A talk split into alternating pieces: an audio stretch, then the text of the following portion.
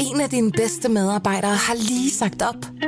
Heldigvis behøver du ikke være tankelæser for at undgå det i fremtiden. WinningTemp indsamler data gennem hyppige og anonyme medarbejderundersøgelser, så du lettere kan mærke pulsen på dine medarbejdere og støtte der, hvor der er behov. Kunder som Alfa Laval, Orkla og Volvo bruger allerede WinningTemp og ser, at det øger trivsel, reducerer turnover og hjælper med at fastholde talenter. Få gratis gennemgang allerede i dag på winningtemp.com.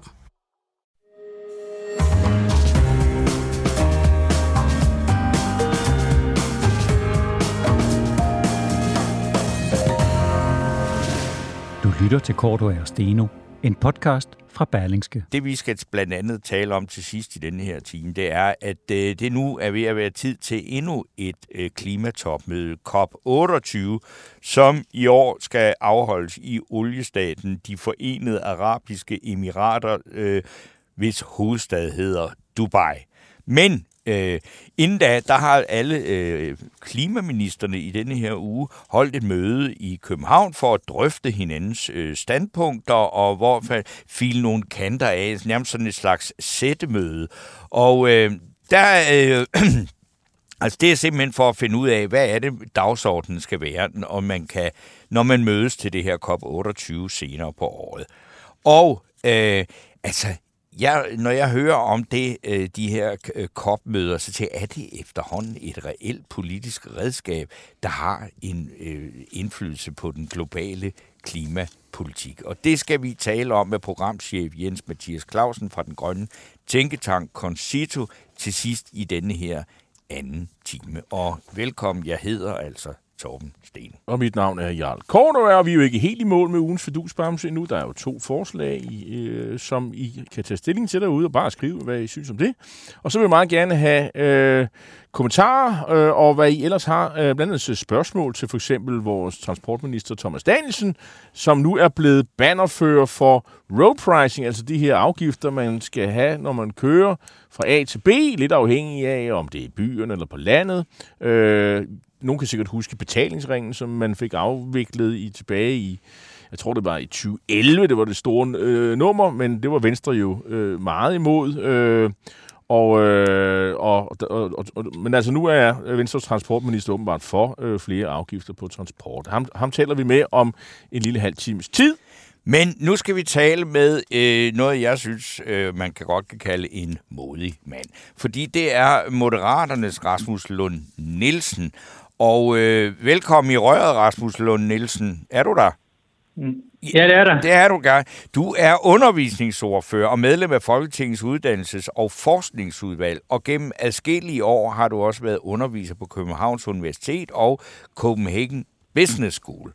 Øh, og du har altså i denne her øh, uge øh, tilladt dig at udtrykke en bekymring for den del af regeringens nye udspil til en universitetsreform, som øh, handler om at skære et år af uddannelse eller kandidaten.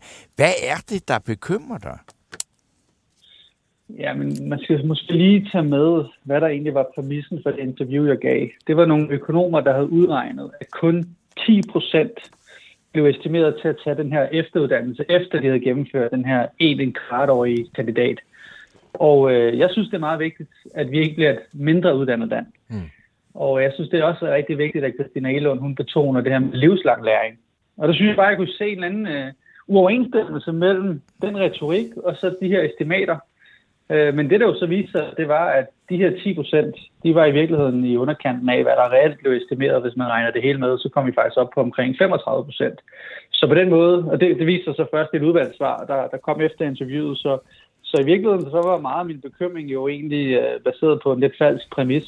Um, så, men, men jeg synes stadigvæk, det er ekstremt vigtigt, at vi får fokus på, at vi skal altså i mål med den her ambition om, om livslang læring. Uh, så derfor er jeg egentlig glad for, at jeg gav interviewet, men det var egentlig ikke uh, for at ruske så meget op i akvarierne, som det måske endte med at gøre. Men, men altså, det vil så sige, at 35 procent, det er selvfølgelig højere end 10 procent, øh, men synes du, man er helt, kommer helt i mål? Jeg vil gerne have det højere op. Og øh, det er også derfor, at jeg synes, vi skal starte en debat om, hvordan vi skal strukturere den der efteruddannelse. Mm. Fordi jeg har været virkelig glad for, at Elund har sagt, at det er tre år plus et, et kvart år, og så plus noget mere. det er sådan, hun ligesom har fremført det. Altså, det, det, det skal være sådan, at alle har en adgangsbillet til at komme tilbage til universitetet. Og jeg gør mig rigtig mange tanker om, hvordan vi kan sikre, at den her efteruddannelse bliver smidig, sådan så man kan kombinere det med fuldtidsarbejde. Og jeg har jo egentlig beskæftiget mig ret meget med både pædagogisk psykologi og, og didaktik, så jeg vil egentlig også gerne have udfoldet en masse tanker om, jamen, hvordan kan man kombinere et så meget udbytterigt øh, undervisningsforløb med fuldtidsarbejde, men de pointer kom ikke rigtig med i, øh, i interviewet, så, øh, eller de kom med i interviewet, men kom ikke med i artiklen, så jeg har skrevet debatindlæg, jeg håber, de vil bringe. Det gør de sikkert. Øh, men altså, du har jo, øh, du, du, i, i, den, i det interview, der udstiller du øh, en politisk uenighed, der er jo i regeringen. Og det er jo, altså, det er jo forskellige partier, der er med, det er med på. Men, øh, øh, og hvad, hvad man hvad især vil med den her reform, og det vil sige, at den er sådan udtryk for et, øh, et kompromis.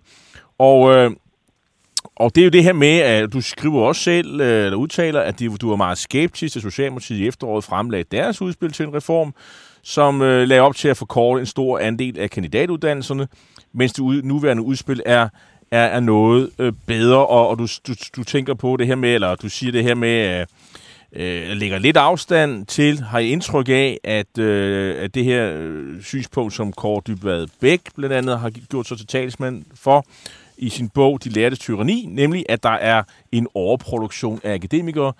Det tager du sådan en vis afstand fra. Det er et socialdemokratisk synspunkt. Det er ikke nødvendigvis dit eller moderaternes. Har jeg taget fejl? Ja, nej, det gør du ikke. Jeg synes, det er ekstremt vigtigt at sige, at moderaterne, vi mener ikke, at vi kan blive for uddannet eller for akademiske for den så skyld. Nej. Så synes jeg, at i, i retrospekt, så kan det godt være, at, at der ikke er nogen grund til ligesom at... Der røg forbindelsen. Det var sgu det var, ærgerligt. det var lige som pointen var ved at tage form. Kan vi få hul igennem? Ja, kan... oh, undskyld. Okay.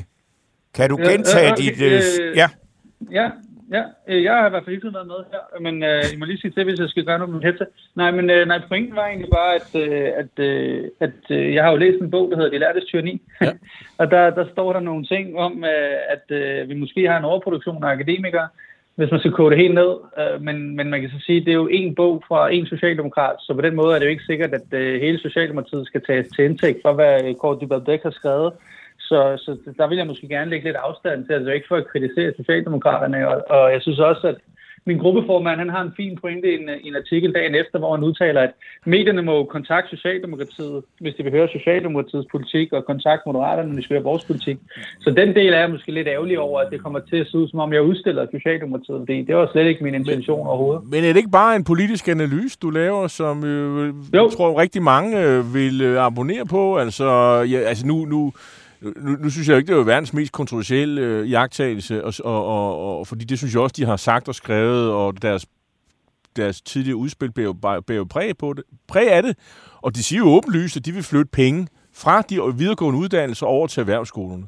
Øh, der skal ikke være så mange i gymnasiet, og, og, og erhvervsskolerne skal prioriteres. Det er jo deres politik, øh, hvilket er jo fuldstændig fair. Jeg er fuldstændig enig med dig, Jarl. Altså, jeg ser det egentlig også bare som en meget stilfærdig analyse, og og i virkeligheden, så kan reformudspillet jo også på den måde blive en slags øh, columbus hvor vi både sikrer mere efteruddannelse, mere fleksible uddannelser og skaffer et proveny, som kan sikre bedre erhvervsuddannelser. Og så er det jo kun fint, at vi i regeringen måtte have forskellige præferencer omkring, hvilken af de her tre eller fire, eller hvor mange effekter, der nu er udspillet, at dem vi synes er vigtigst. Det synes jeg kun er fair at sige, at fordi vi har det her såkaldte arbejdsfællesskab, så må vi jo gerne have forskellige prioriteringer og præferencer, hvad angår effekterne af de udspil, vi fremfører. Så, så jo, jeg synes egentlig også, det er på den måde rimelig stille og roligt, det jeg siger. Det er også bare vigtigt for mig i hvert fald at, ikke at udfordre det gode samarbejde i regeringen, og jeg kunne forstå, at der var, måske var nogle socialdemokrater, der tog lidt på vej over det, jeg skrev. Rasmus Lund Nielsen, må jeg ikke bare stille dig også et spørgsmål, som, fordi du jo i kraft af at være tidligere underviser, både på universitetet og på øh, CBS.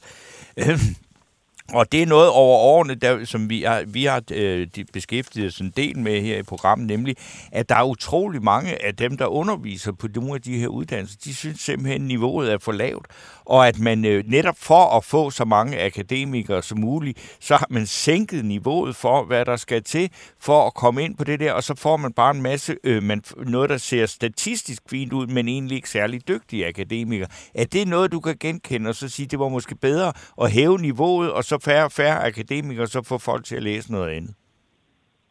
Jeg synes, det er en, en rigtig god analyse, du har der, øh, fordi at nu har jeg undervist i 10 år, og jeg synes, der har været en udvikling i øh, de studerendes øh, niveau, og man kan sige, der er jo nu op til omkring 30 procent af en årgang, der tager en universitetsuddannelse, hvor det jo i 90 var 10 procent eller sådan noget lignende.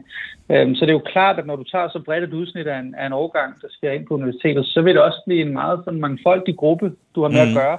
Og det er derfor, jeg synes, at det her udspil jo faktisk kan blive ret godt, fordi at vi så kan tilbyde to forskellige kandidatuddannelser, som, hvor man kan sige, at så kan den ene fagne dem, som godt kan lide at blive trukket igennem de her meget teoretiske tekster og tænke over, hvordan de kan videreudvikle feltet med nybrydende grundforskning osv., dem, dem er der stadigvæk. Dem, øh, de er også på universitetet. Men der er jo altså også rigtig mange, som ikke gider de der at læse to kilometer ned i en teoretisk tekst, hvis ikke den har nogen kobling til deres øh, arbejdsliv. Så, så er du jo faktisk be, du er ved at bevæge dig ind på at sige nu, at der faktisk er et regeringsparti med en uddannelsesordfører, som siger, vi bliver sgu nødt til at kigge på niveauet. Øh, fordi der, der altså, det er jo helt vildt, at nogle af dem, der skal læse øh, matematik, er kommet øh, ind på, på, på, eller på live, det der svarer til Landborg Højskolen, dengang vi godt må tale dansk i Danmark, øh, at, øh, at de har så ringe kundskaber i matematik, at de, skal, øh, at de starter med at forlange mangel at blive undervist på gymnasieniveau. Og det, det, det der er folk, der underviser det, som siger, det kan ikke være rigtigt. Nej, og det er, det er helt skævt, øh, og det er det, der er problemet ved, at vi skal savne så mange. Og der er det bare en fordel, hvis vi kan have nogle mere fleksible uddannelsesforløb, der passer bedre til den enkelte studerendes forudsætninger. Og nu gør vi, lægger vi i hvert fald op til, at vi kan have to forskellige kandidatuddannelser, og vi lægger også op til, at man også godt kunne gå ind og, og ændre lidt på selve den foregående bacheloruddannelse, så øh, på de her en, kvart årige kandidater, de kunne måske også have en bacheloruddannelse, der var mere erhvervsrettet. Jeg synes egentlig meget skændende går med, at nogle studerende, især på CBS, lægger jeg mærke til, vil rigtig gerne have en undervisning, der er meget praksisorienteret, anvendelsesorienteret. De skal se relevansen i deres kommende arbejdsliv. Og så er der nogle andre typer studerende, som egentlig synes, det er super fint at bare nørde akademisk igennem. Og det er lidt ærgerligt, at vi lige nu skal finde en eller anden, en eller anden mellemvare, der kan tilfredsstille dem begge to, fordi det kan ikke rigtig lade sig gøre. Det er to forskellige typer studerende, og de skal have nogle forskellige typer uddannelse, synes jeg. Og derfor skal vi også kigge på øh, adgangskravene til, til gymnasiet, og det lægger vi jo også op til. Det starter jo allerede der. Vi skal sørge for, at de kan jo blive løftet til et højt niveau i gymnasiet, og så vil de også kunne passe bedre ind i universitetet efterfølgende. Rasmus Lund Nielsen, øh, to spørgsmål. Øh, Marlene Vind, som er professor i, i EU-politik, eller europæisk politik og EU-ret, øh, og en øh, øh, på Københavns Universitet, øh, og blander sig også meget i debatten omkring, øh, om, omkring universiteterne naturligvis. Øh, hun, øh, hun kommenterede faktisk øh, og gav der ligesom opbakning her forleden øh, på Twitter, hvor hun skrev, øh, og det var efter at øh, interviewet var offentliggjort med dig her i mandags, øh, On time, skriver hun. Moderaterne vil styrtdykke i målingerne, hvis de kører det her igennem. Altså hun forestiller sig, at øh, I har rigtig mange vælgere blandt øh, videreuddannede mennesker, eller folk med videregående uddannelser. Øh, gør, gør det indtryk? Nu kan jeg forstå, at I så ikke... Øh, I, I har tænkt jer at køre det her igennem. Frygter du hendes, øh, hendes prognose? Nej, det gør jeg ikke, fordi at jeg er helt overbevist om, jeg er helt overbevist om, at vi kommer til at øh, indgå aftale om en, en god reform, som ikke kommer til at gøre, at vi bliver et mindre uddannet land. Og det er jo det, der er så vigtigt for mig. Det er jo magtpålæggende for mig, at vi bliver mere uddannet. Jeg tror, at den her reform kan gøre os faktisk mere uddannet. Okay. Og uddannelse er jo både øh, livsnævn i vores demokrati og også forudsætningen for vores velstand, og derfor er det så vigtigt, at vi ikke bliver mindre uddannet, end vi er. Og netop hvis du sørger for at skabe en kandidatuddannelse, der er mere erhvervsrettet, så skal den her type studerende, jeg omtalte før, som ikke kan se nogen relevans af at blive trukket igennem de der meget teoretiske tekster, jeg tror, at de får et større læringsudbytte, når vi giver dem en undervisning, de kan se en større mening med. Så ved vi jo også, at så fester det sig jo også meget bedre i deres hukommelse, så lærer de jo faktisk mere. Øh, og derudover så, øh, så synes jeg også, at mange i universitetsverdenen, som Alene Vind jo også er som professor, hun repræsenterer jo den verden, jamen de har det med at, at virkelig sådan øh, fejlrepræsentere, hvad det her udspil egentlig går ud på i forhold til, altså det bliver udlagt som en massakre og sådan noget. ting det er meget vigtigt for mig at sige, at i virkeligheden, og det synes jeg mange har misforstået, så er det altså et relativt lille indgreb. Især hvis man sikrer efteruddannelsen, så kan det at gå fra to studieår til et, et kvart studieår, det kan svare til, at man udskyder to valgfag og skriver et lidt kortere speciale. Det kan, og så har vi altså ikke at gøre med, at man bliver meget ringere uddannet. Det kan være, at de konservative har misforstået øh, forslaget. De har i hvert fald foreslået, øh, at nu, i stedet for, at man skærer et år af cirka hver anden kandidatuddannelse, Mm, så sådan har de i hvert fald forstået det, så mener de, at det er alt for risikabelt og foreslår, at man starter en forsøgsordning, hvor kun 5% af uddannelsespladserne bliver skåret ned fra to til et år. Så man kan, man kan jo sige, det er sådan, at man, de konservative kommer jeg lidt i møde, men ikke hele vejen. Altså, I mener, det skal være halvdelen, de mener, det kun skal være 5%. Så der er jo selvfølgelig... Øh, ser du nogle muligheder for et øh, kompromis med de konservative, eller, eller hvad? Jeg synes, det er super positivt, at de fremlægger et udspil også, som kan indgå i en forhandling, og, og, og de er jo også i deres udspil åbne op for, at kandidatstrukturen, der bør nok ændres på visse uddannelser, så der er mange ting i deres udspil, vi i Moderaterne godt kan se os selv i. Men lidt eller det, jeg sagde før, så vil jeg også gerne anholde den præmis, som, som de jo fremfører, og at hele den sprogdragt, som er en del af deres udspil, øh, det er jo, at, at de siger, at vores udspil er et eksperiment, og at jeg tror, de skriver, at øh, vi gambler med, med, med Danmark og sådan ting. Og igen, så synes jeg, det er en fuldstændig fejllæsning af, hvad udspillet går ud på. Specielt hvis man lytter til Christine Lund, der siger, at det er tre år plus et, et kvart plus noget mere. Så har vi altså ikke at gøre med, at man bliver dårligere uddannet, når du både får en mere relevant uddannelse for dem, som har brug for den der erhvervsretning, og så også giver dem en adgangsbillet til senere efteruddannelse. Så tror jeg, vi ender med at få en mere uddannet øh, generation. Så, så jeg er egentlig uenig i selve grundpræmissen i deres udspil. Men når det så er sagt, så er der også mange ting i udspillet, som jeg, jeg synes er fornuftige, især i forhold til også at kigge på SU og, og dimensionering, som vi jo også lægger op til. Vi... Dog vil jeg så også sige, at uh, hele det der arbejdsudbud, de fremskaffer, det fremskaffer de jo netop ikke ved at gøre noget ved kandidaterne, kandidatuddannelsen, men ved at gøre noget med SU'en og med dimensionering. Og så derfor er det jo lidt et prokuratortræk, når de siger, at vi kan finde det samme arbejdsudbud, vi kan finde det samme proveny. Nej, det kan I ikke, fordi de der elementer med SU og efteruddannelse, eller SU, og det, og det har vi jo med senere, ikke? Så, så, så man kan sige, der er jo et helt andet uh, proveny i vores udspil end deres. Rasmus Lund Nielsen, du skal have tak, fordi at du tog dig tid til at være med her hos os, og du er undervisningsordfører for Moderaterne. Tusind tak skal du have. Så tak. En af dine bedste medarbejdere har lige sagt op. Heldigvis behøver du ikke være tankelæser for at undgå det i fremtiden. WinningTemp indsamler data gennem hyppige og anonyme medarbejderundersøgelser, så du lettere kan mærke pulsen på dine medarbejdere og støtte der, hvor der er behov. Kunder som Alfa Laval, Orkla og Volvo bruger allerede WinningTemp og ser, at det øger trivsel, reducerer turnover og hjælper med at fastholde talenter. Få gratis gennemgang allerede i dag på winningtemp.com.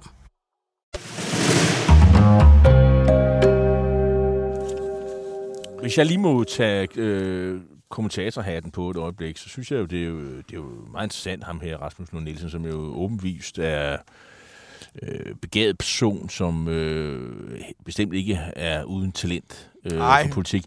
Men han har, øh, han skal jo vel også lære lidt om, hvad, hvad, hvad man kan sige, og hvad er grænserne for, mm. hvad man kan sige som folketingsmedlem. Og jeg synes jo, at det er lidt befriende, at her er en person, som faktisk tillader sig at tænke selv. Mm. Og, og, og, og gøre det over for journalister, øh, og ligesom afsøge grænserne. Hvad, hvad, hvad kan jeg gøre? Men altså, Mm, Moderaterne har jo, en, øh, det har de jo faktisk allerede øh, vist op til flere gange, at der er måske lidt mere snor i det parti, end der er så mange andre.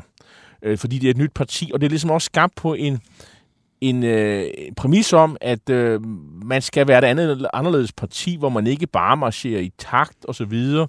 Og, og så er der også det her med, at øh, man har kun to mandater at give af. Så derfor, en Jon Steffensen, som måske var knaldet ud i alle mulige andre partier, han får lov til at blive. Mm. Øhm, ham, der i sin tid dampede af her i november, ham her Klarskov, det var hans egen skyld. Han kunne ikke rigtig lide lugten i bageriet, men der var ikke noget pres på for at skubbe ham ud. Øh, Men han gik dog rest, og, og lå supplanten ja, kom ind. Og, han, han blev jo ikke bare siddende fire år og ja, den som løsgænger. Rasmus Lund Nielsen er jo ikke i nærheden af at have, have de problemer. Slet ikke. Det er slet ikke det, jeg siger. Men, øh, men, men, men man kan jo... På den reaktion, der kom fra øh, dels gruppeformanden mm. Fransen, og så den ordfører, der er, der, de har nemlig også en, en ordfører øh, mm. på... Forskning. Nej, ja, jeg tror faktisk, det er øh, uddannelse. Øh, Nå, ja. Øh, der er lidt, de har to forskellige ja, okay. ordfører, der lige øh, lapper over. De, de mente jo, at han havde sådan gået lidt for langt. Det var sådan ret tydeligt med markeret en grænse, og, og det var præmaturt og sådan noget. Altså, øh, det, det er sjældent klogt øh, af at politikere går ud og leger politiske kommentatorer, og, mm. og det som, som, som, som han gør her. Øh, men for os andre er det jo vigtigt at høre, hvordan de ligesom læser situationen og så videre. Og, og jeg, jeg synes jo, at, at det er befriende. Ham her, han, han er ikke bare i politik for at være stemmekvæg for Lars Lykke og resten af banden. Nej. Det... Øh, og, og, og, jo, og man kan jo, man kan jo sådan godt pege fingre af ham og sige, var det ikke klogt at gå ud og lave det her interview med Berneske? Det var det måske ikke. Men jeg, i min bog får han respekt, fordi Ja, ja, det er jo ikke ligefrem øh, de helt store kronjuveler, i, i, i politiske kronjuveler, han sådan sidder og, og, og jonglerer med.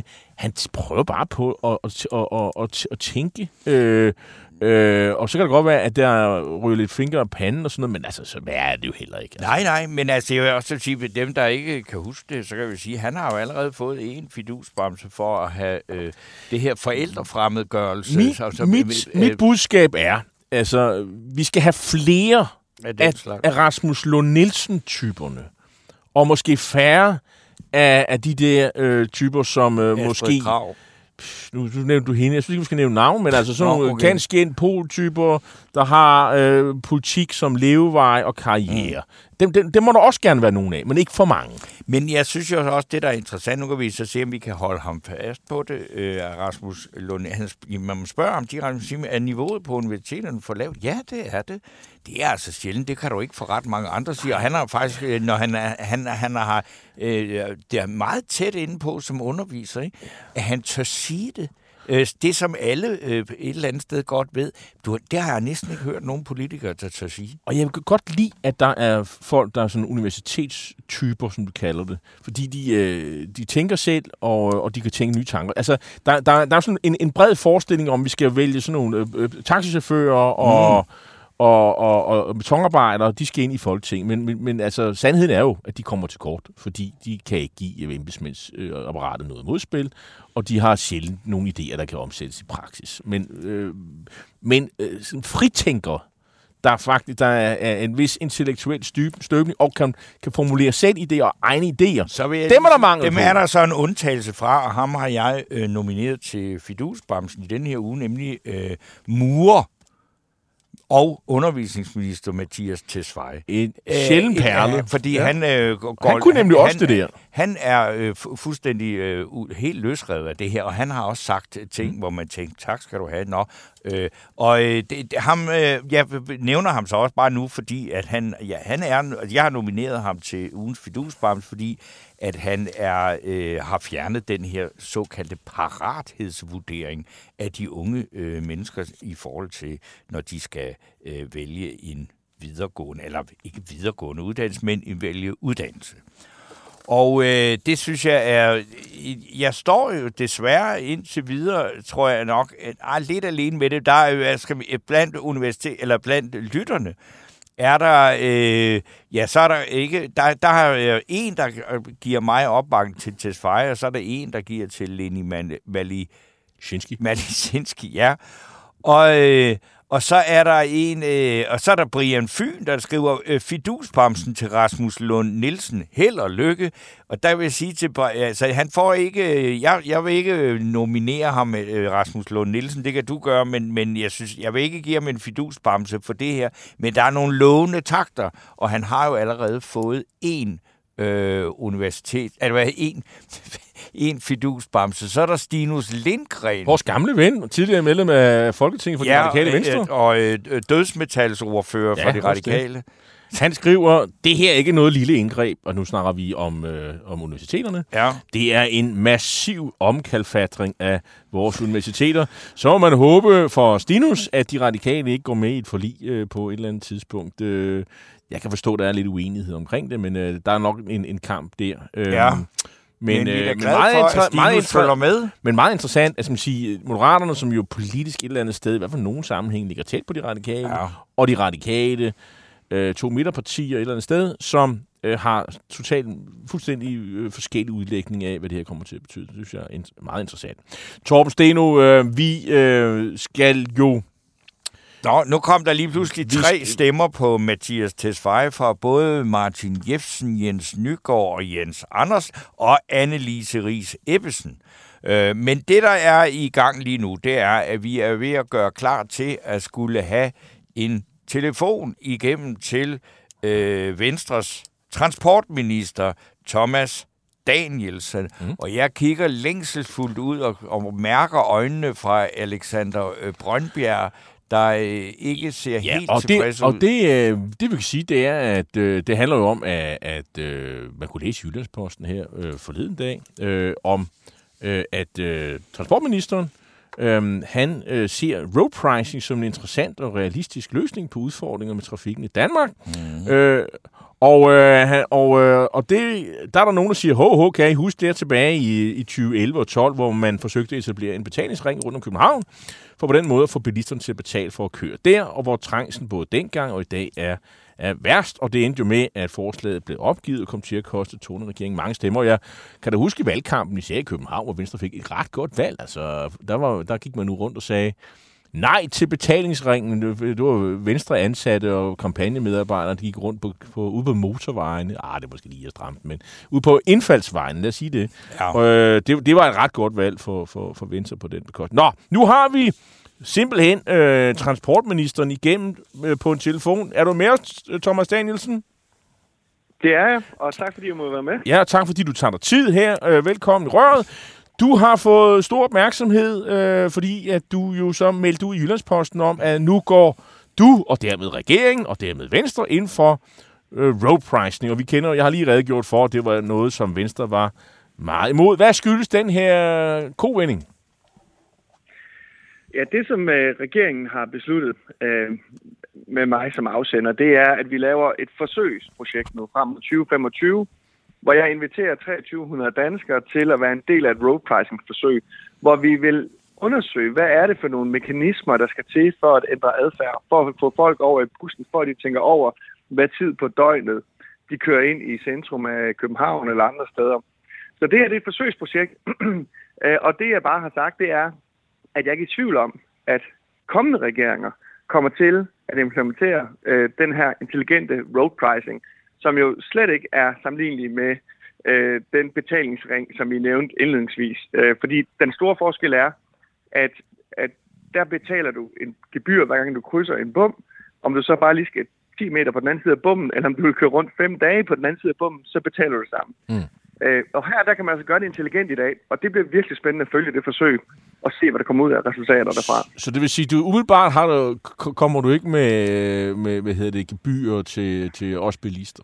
Det, det er ikke det, du har sådan Det umiddelbart. kommer der ikke, nej. Det kommer der ikke, nej. Nå. Men... Ikke, for den her regering har ikke planer om at indføre road pricing, øh, men vi nu sætter i gang et forsøg, som gør, at vi kan afsøge, hvis vi gør det en gang, hvis vi vil bruge road pricing i Danmark, hvad kan vi så, øh, hvor store mekanismer skal der så til øh, for at få folk til at ændre adfærd? Ja, og Thomas Danielsen, der, det er jo vidunderligt at høre en øh, transportminister, der har øh, nogle øh, hvad skal vi sige, drømme om, hvordan det skal gå med den kollektive transport, øh, transport, trafik og transport.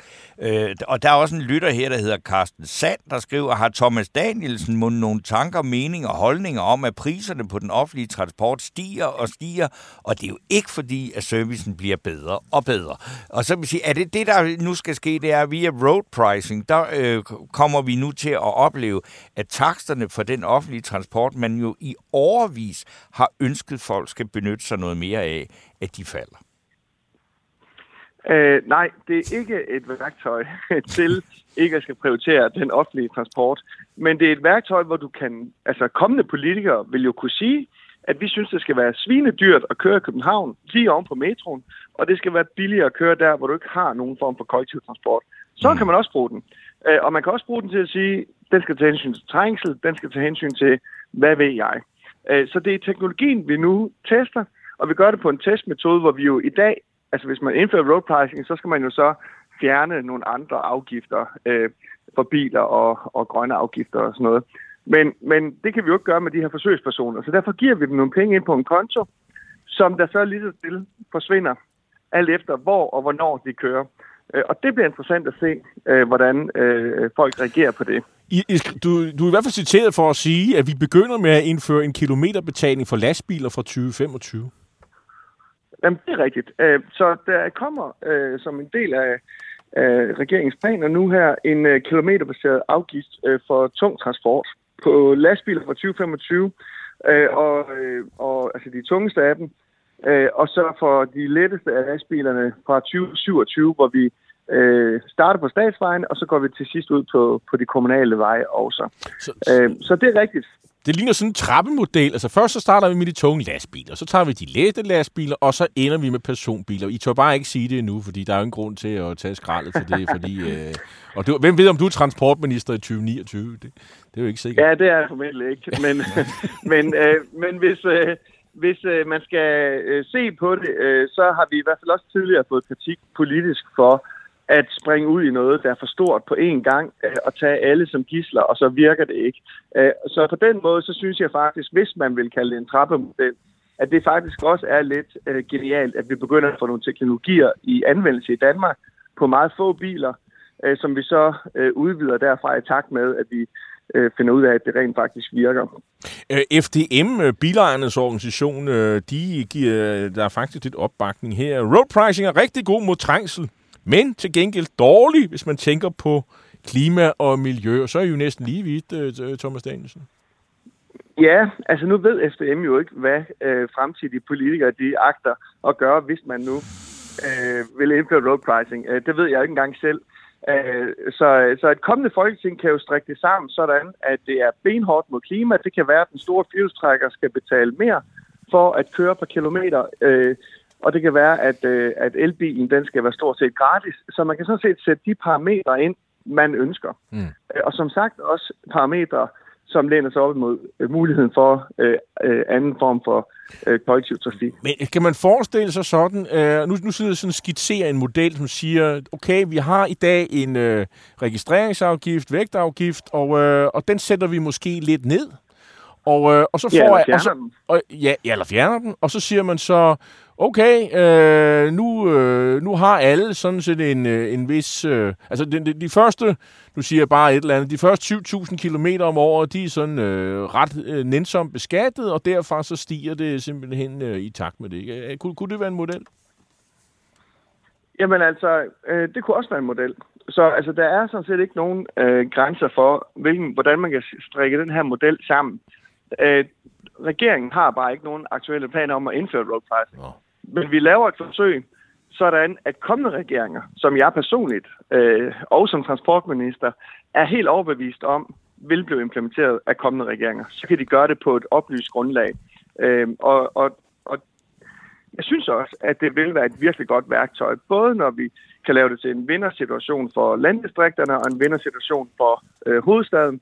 Vi kan gøre det en vinder, til en vindersag for klimaet. Vi kan gøre øh, alle mulige ting. Så det er kun et spørgsmål om, øh, at blive klog på, øh, hvad vil reguleringsmekanismerne være, alt efter, ja, hvor meget skal der til øh, af økonomiske incitamenter. Men nu, hvor du er sådan en, øh, en pilotprojektmager, som øh, også øh, kommer med sådan, hvad skal man sige, prognoser på, hvad du mener, der kommer til at ske inden for transportpolitikken, så, så kunne jeg måske også tænke mig at spørge, er, er det så også sådan, at, øh, at de dage, hvor Venstre stod øh, og ansatte og medarbejdere, kampagnefolk stod ude på gader og stræder i København med skilte, hvor der stod nej til betalingsringen og nej til det ene eller andet, øh, med hensyn til øh, regulering, afgiftsregulering af, af transport, de dage er også endegyldigt forbi. Det var historie.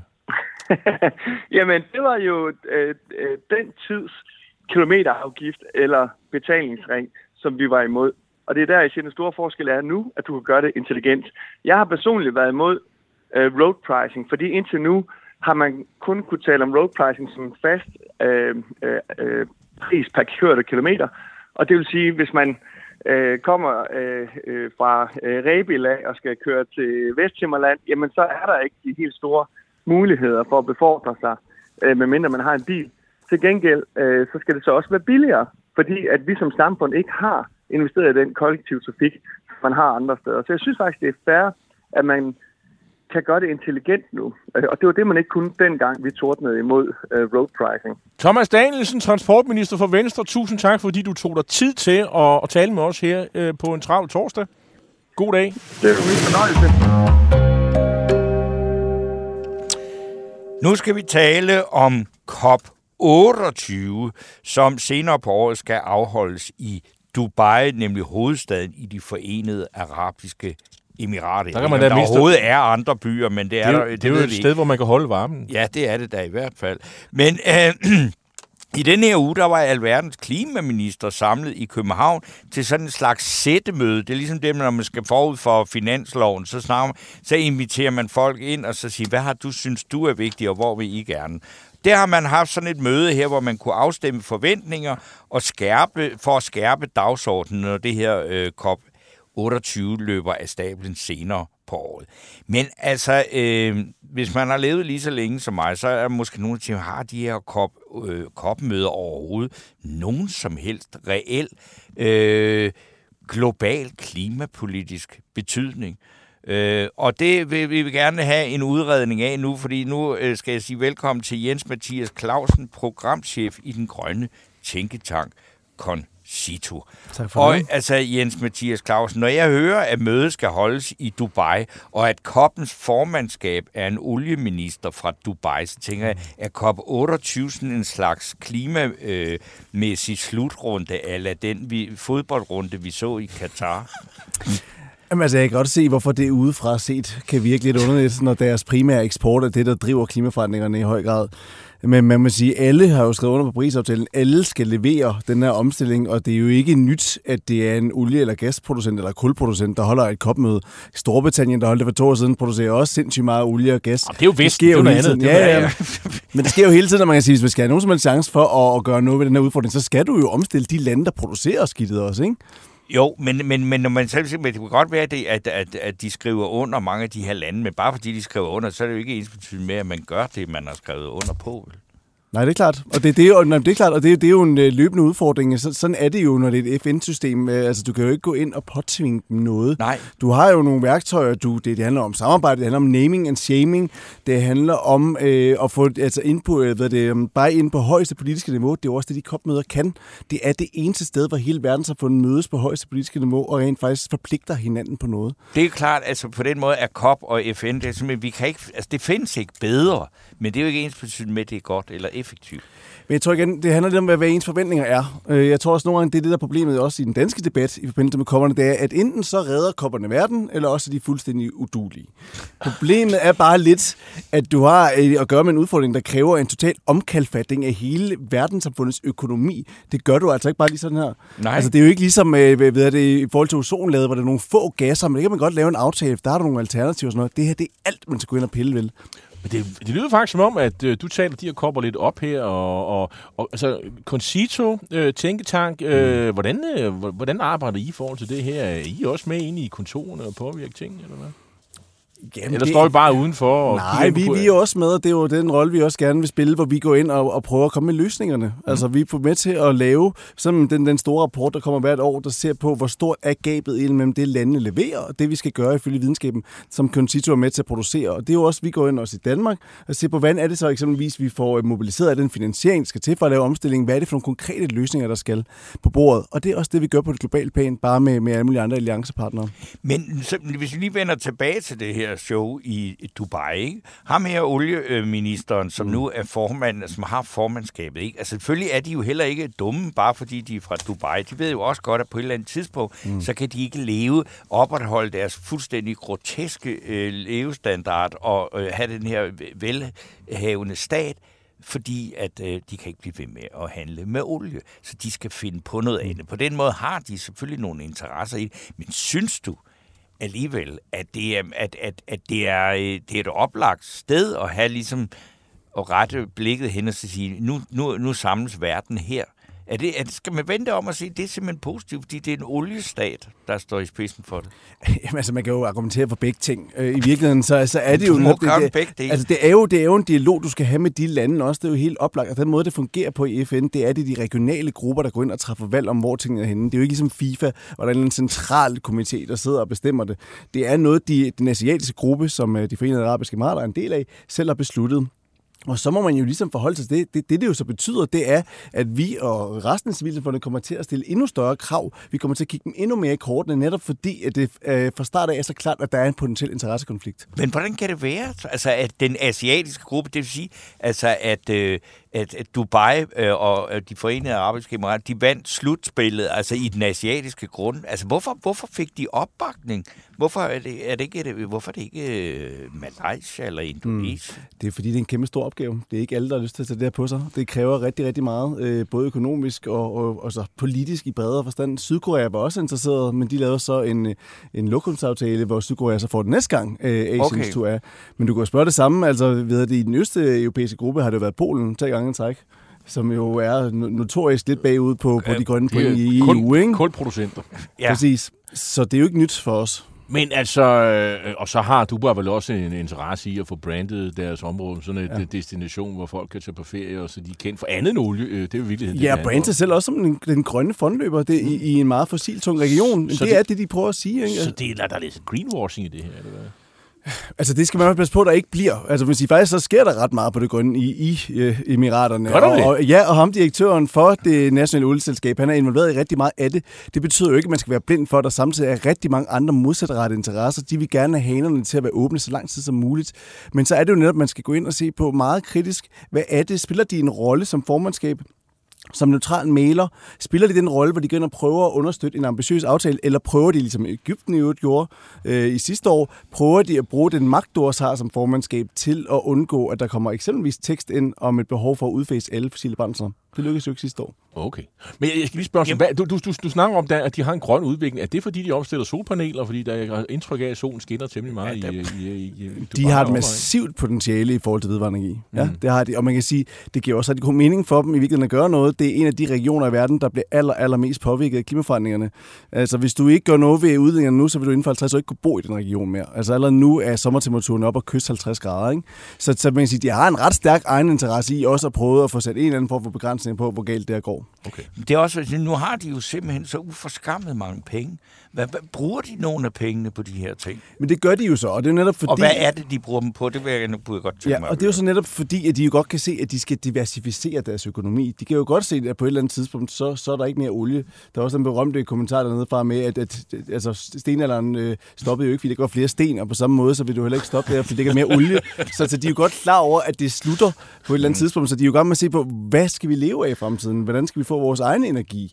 Øhm, og det er blandt andet, som vi siger, solceller, ikke? Øhm, og, og, og generelt også øh, inden for cleantech, altså sådan også den, den teknologiske del af det.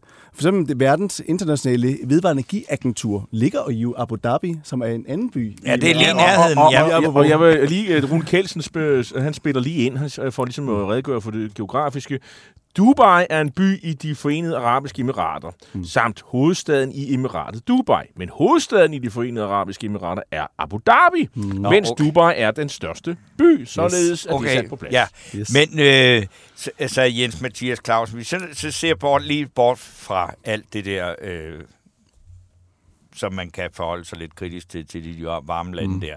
Hvad er det her, når, når du så siger, at det her COP-system, ja. som jeg synes, altså det, det, det er noget meget, meget vanskeligt noget at forholde sig til, ja. som bare sådan øh, via medierne. Ikke? For, men så et uendeligt langt møde, hvor der ævles og ævles og ævles, ikke? og så ja. siger vi, ja, vi nåede frem til en eller anden aftale. Mm. Og nu er verden reddet. Og nu ja. er verden reddet. Nej, det er verden ikke. Eller hvad er det? Kommer der? Altså, hvad, hvad er der? Er der nogen hvad skal, for at bruge et vulgært udtryk, nogle klimapolitiske nosser i det her COP?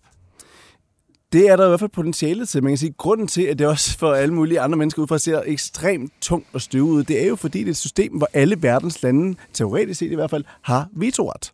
Ja. Så det vil sige, at du skal jo også have Saudi-Arabien, du skal også have Rusland, du skal have dem alle sammen med, når du laver en aftale. Mm. Det betyder jo også sjovt nok, at du ikke ender på de helt store navler.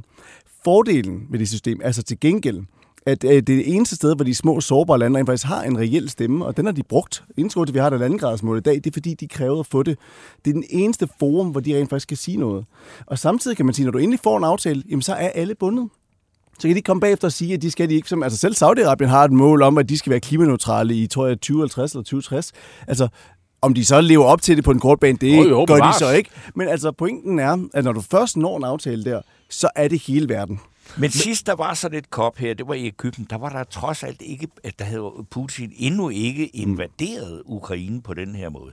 Altså, kan man sidde dernede og snakke om sådan nogle ting her, og så sige, om så kommer der en eller anden øh, virkelig, virkelig højtstående repræsentant for Rusland og siger, vi, hold op, vi kører med klimaneutrale kampvogne og missiler og hele lortet. Altså, hvad er, hvad, hvad er det for en, en... Det er jo en, en anden verden, det skal afholdes i, end det var sidst. Ja, hvis i krigen var, var vi startede det. Var ikke? det? Ja, det var den. Øhm, så det, jo, det er klart, og hele det geopolitiske aspekt er jo også en stor udfordring her, fordi kan, kan de store magterne også lægge alle deres andre interesser til side? Kan de acceptere, eksempelvis Kina og USA, der ikke kan snakke sammen på nærmest nogen områder, kan de acceptere, at øh, klima er et helle det er en oase i den der ørken, der er geopolitikken lige nu. Det har man hidtil formået. Kina satte lige kortvarigt på pause i forbindelse med Pelosi's besøg i, i Taiwan. Men så har man faktisk formået at, at samarbejde det der. Der er så været at sige, Rusland, de har aldrig været særlig aktive i de her forhandlinger alligevel. De er sådan lidt en dark horse, der nogle gange går ind og blokerer det hele, bare fordi de kan.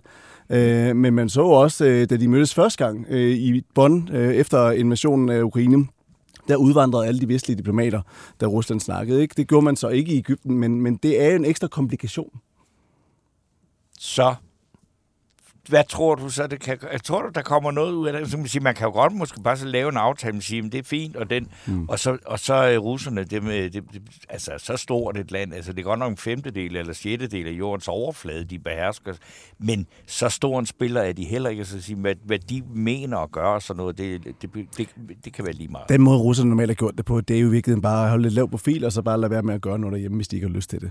Og det er jo, og det er jo også sådan, det, det er jo sådan, det er i sidste ende, så er, skal der jo være, være buy ind hjemme i landet. Der er jo ikke noget land i verden, der vil acceptere og deponere sådan en beslutningskraft i, i et organ som FN.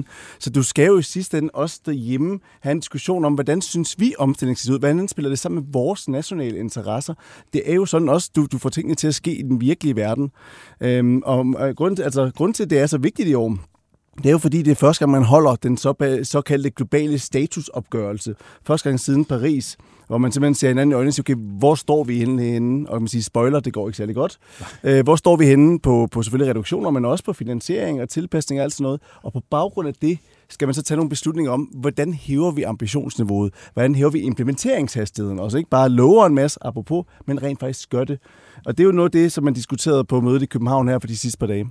Ja, og kan du åbne lidt for posen? Øh, løsninger? Er der, hvad, hvad kan vi forvente? På koppen? Mm-hmm. Mm. Jamen altså, forhåbningen er, at du får en form for sådan, øh, altså, kursændring, hvor du, du sætter en eller anden form for sti frem mod 2030. Det her det er jo det afgørende og 10. Hvis du ikke for alvor år formået at få knækket kurven nu, så bliver det umuligt at nå vores temperaturmål. Så du får en eller anden form for, for øh, beslutning om, at øh, de næste par år har vi de her mm, skal vi sige, milepæle, hvor vi løbende skal hæve ambitionsniveauet, og vi skal vise, hvordan vi faktisk gør det i praksis. Så når vi når 2030, så har vi ikke lukket døren på halvanden grader. Men øh, og hvor er det, man skal sætte ind? At det, øh, nu, altså der, man, altså, jeg føler ikke det her så tæt, som du gør selvfølgelig, men man har indtryk af, at øh, for eksempel den her øh, øh, altså omstigning, eller øh, altså flere og flere køber elbiler og sådan noget, mm. øh, at der er enormt meget fokus på de her ting. Altså, er du optimist?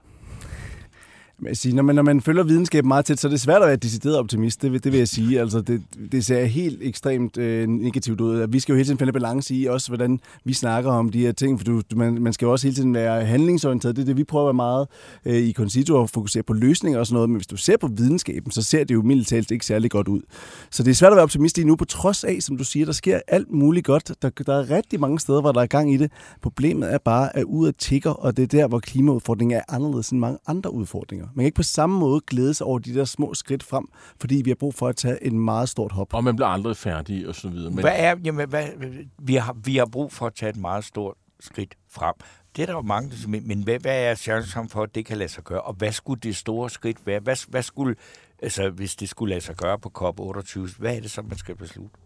Men faktisk det positive ved, ved rapporten fra FN's klimapanel, der kom med tidligere på det var faktisk, at de pegede på, at vi ved egentlig godt, hvad løsningerne er. Vi har dem. Øh, det, der skal til, det er politisk vilje, og det har vi jo gentaget øh, ufattelig mange gange, men, men det bliver ikke mindre sandt af den grund. Vi ved godt, hvad løsningerne er inden for alle sektorer i, i virkeligheden, så vi skal bare sætte øh, fart på. Og det, man så skal beslutte på COP28, det er, at alle lande forpligter sig til at gå hjem og lave det hjemmearbejde. Se på, hvordan de kan hæve ambitionsområdet, men også hvordan de begynder at levere i praksis på det, de allerede har lovet. Det er jo nok så vigtigt. Altså hver eneste ton tæller, og det tæller for nu. Men så, som vi siger, det sidste sådan store skældsættende resultat, det var i Paris. Og så siger man så, jamen hvordan er det så egentlig gået med det, man besluttede det? Er det, er det sket? Man kan sige, at vi står i en bedre situation nu på nogle måder, end vi gjorde i Paris, fordi vi rent faktisk har fået en masse klimamål, hvor nogle af dem er rent faktisk ved at blive implementeret. Problemet er selvfølgelig bare, at der er gået øh, snart 10 år siden Paris, og vi har ikke fået knækket kurven, som vi havde håbet. Nej. De globale udledninger, de stiger stadigvæk.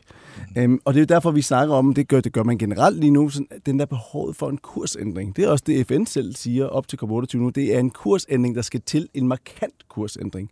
Øhm, så nu må vi se, om der kan blive leveret på det, men, men der er mange ting, øh, der skal, der skal ved, det gå op i en højere enhed, for at det sker. Og så er det dem, der skal levere, ikke? Altså, det er jo... man kan sige, det har, det har jo hele tiden været den her med, at de fattige lande, det er også det, altså uheldigvis også dem, der ligger lavt, øh, Bangladesh og altså mm. de her steder, som er øh, ved at ryge under øh, vandoverfladen, ikke?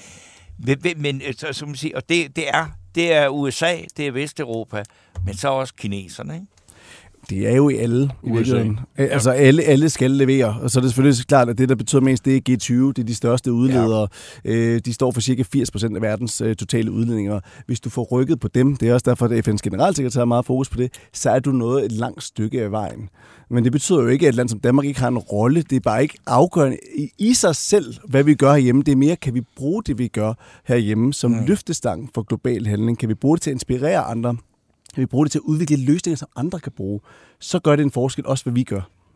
Men så det er de afrikanske lande. Mm. De, det er jo ikke, altså det er, det er jo ikke, de er jo ikke de store udledere, men det er nogle af de store, hvad skal vi sige, dem der har skadevirkningerne også. Ikke? Mm. Hvad, hvad, er, hvad, er de, hvad, hvad, hvad, hvad stiller sådan et land? Nu, nu er vi begyndt at holde øje med, med Sydafrika på en anden måde, end vi har gjort hidtil, fordi at, at øh, Sydafrika nu også allierer sig med kineserne, og sådan er knap så Putin-kritisk. Altså de der geopolitiske mm. st- øh, store magtkonflikter, konflikter, de, de afspejler sig vel også i det?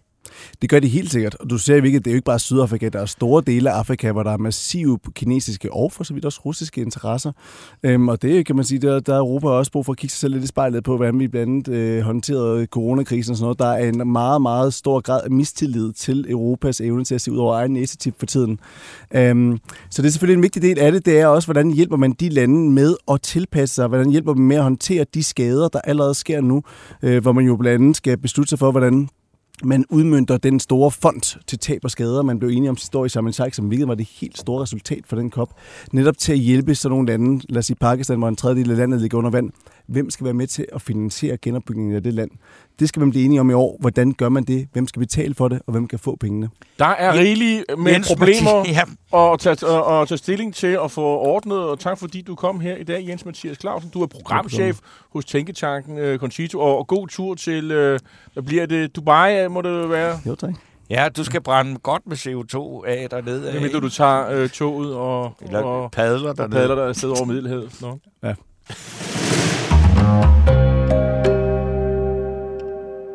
Ja, øhm, der var faktisk nogle øh, kommentarer her, øh, som jeg synes, vi kunne læse op. Øh, nå, det vil jeg ikke så ikke lige gøre på den her. Men vi skulle i hvert fald have i, øh, vi skal i hvert fald have afgjort, hvem der skal have ugens Ja, og der må jeg sige, at øh, der, altså, øh, stemmerne på øh, Mathias Tesfaye, de tigger ind i en lindstrøm. Øh, skal vi lade den gå jeg, til Jeg Mathias synes, at, at det vil være... Altså, jeg har jo foreslået det, og jeg skal da love for, at der er mange lytter, som synes, at øh, det er en, en øh, god idé.